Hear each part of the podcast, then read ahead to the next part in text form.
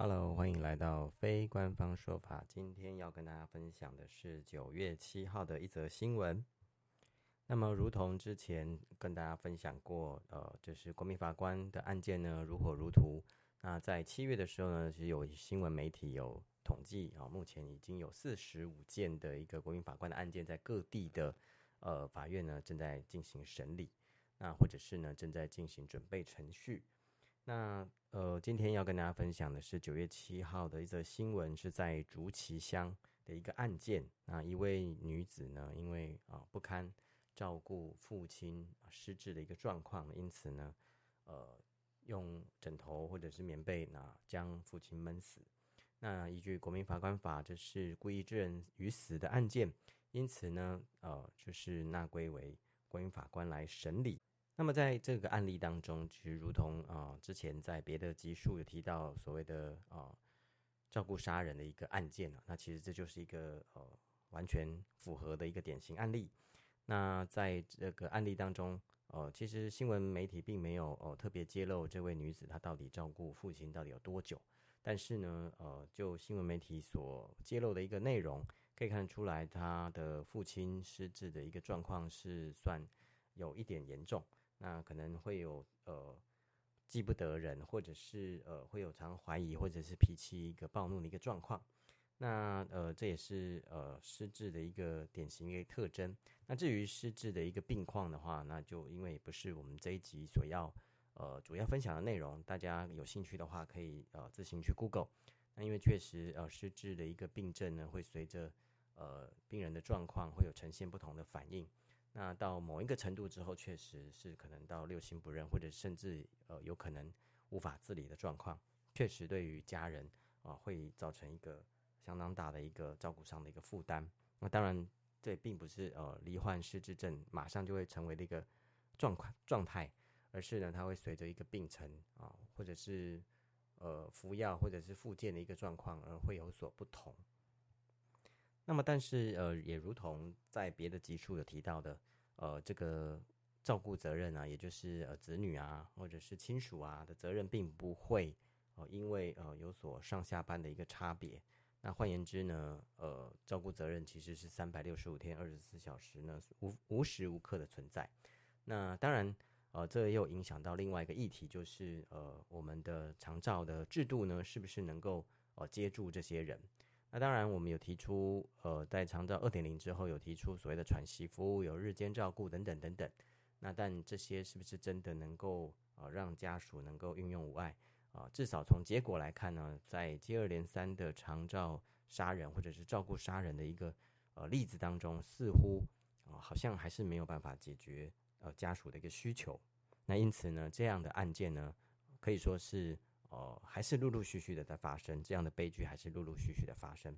那么这样的案件呢，呃，成为国民法官审理的一个标的的时候呢，呃，会不会有一个不同的视角，或者是呃，会有一个不同的结果？这也是呢，呃，大家所可以在观察的一个重点。但至少可以确定的是呢，呃，这跟呃一般大家所理解的报仇的杀害啦，啊、呃，吃醋的杀害啦，或者是谋财害命的杀害啦。照顾杀人的这个例子呢，是绝对不会这样的。而且呢，也如同新闻所报道所写的啊，这位呃，就是所谓的加害人，也就是这位女子呢，她在呃闷死父亲之后呢，其实她也是意图寻短。那这其实也是照顾杀人案件当中呢非常常见的一个状况。那因为呢，呃，自己呃内心受到煎熬，或者是他也明白这也是错的，所以他也意图寻短。他呃并没有哦、想要。所谓要在了结别人生命之后呢，过着自己要悠悠闲的生活，因为呃，在其他的类型当中呢，呃，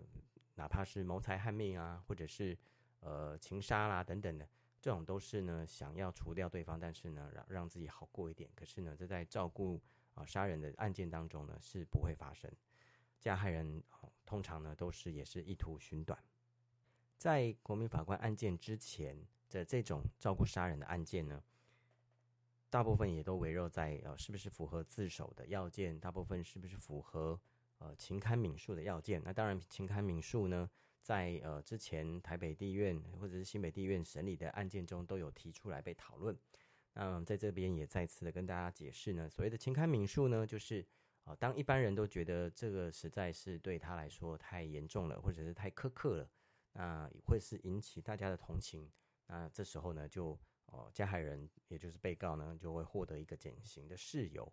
那可以刑期再做一个打折的一个动作。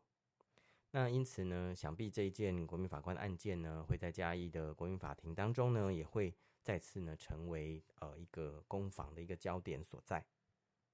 那么值得注意的是，同样是在今年的新闻，二月七号以及五月二十五号，其实呢，法务部呢都有提出相对应的一个修法。也就是说呢，面对这种呃长照系统是不是有漏洞，不知道。但是呢，这种照顾杀人的案件、长照杀人的案件呢，陆陆续续出现。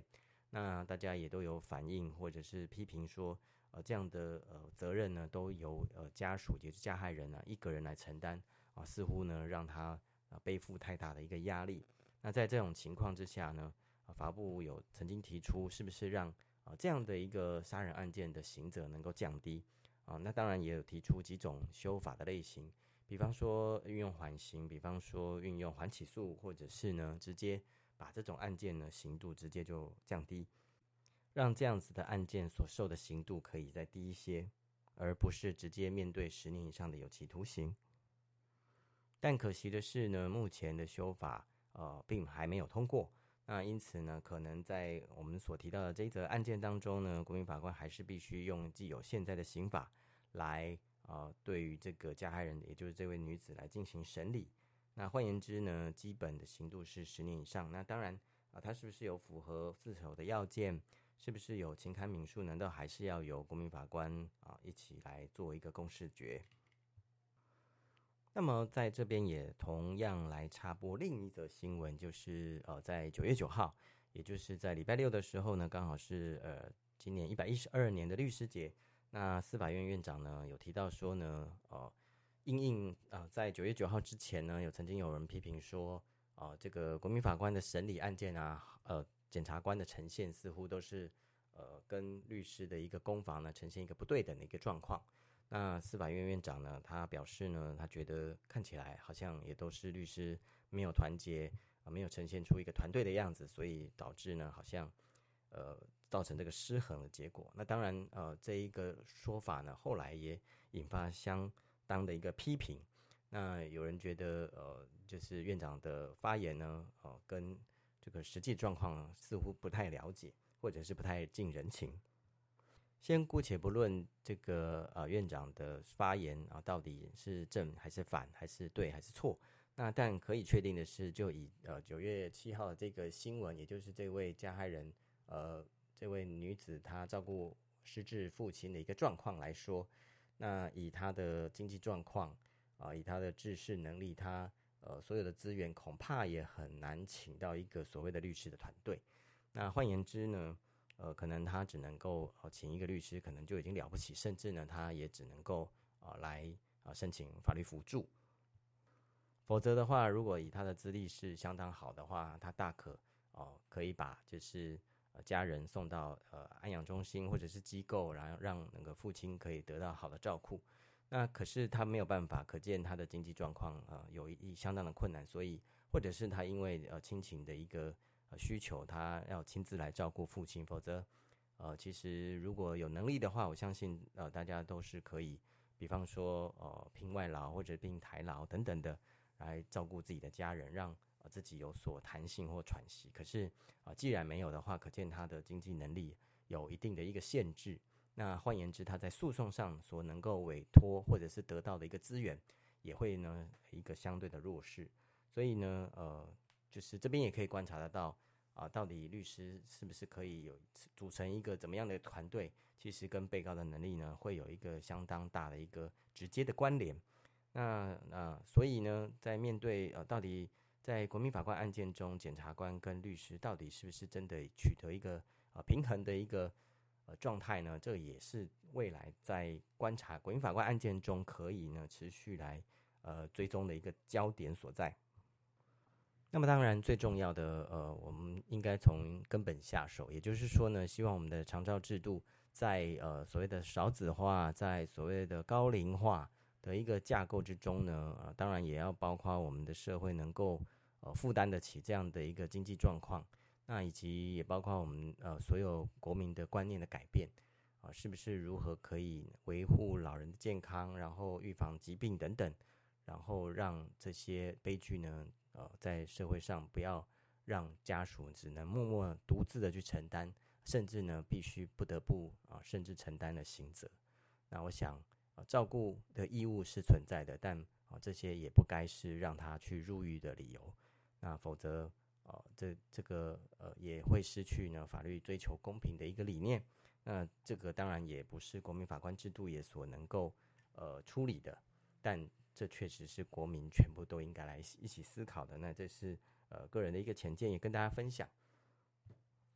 那么感谢你的聆听啊，呃，希望帮我按赞、订阅、加分享，谢谢。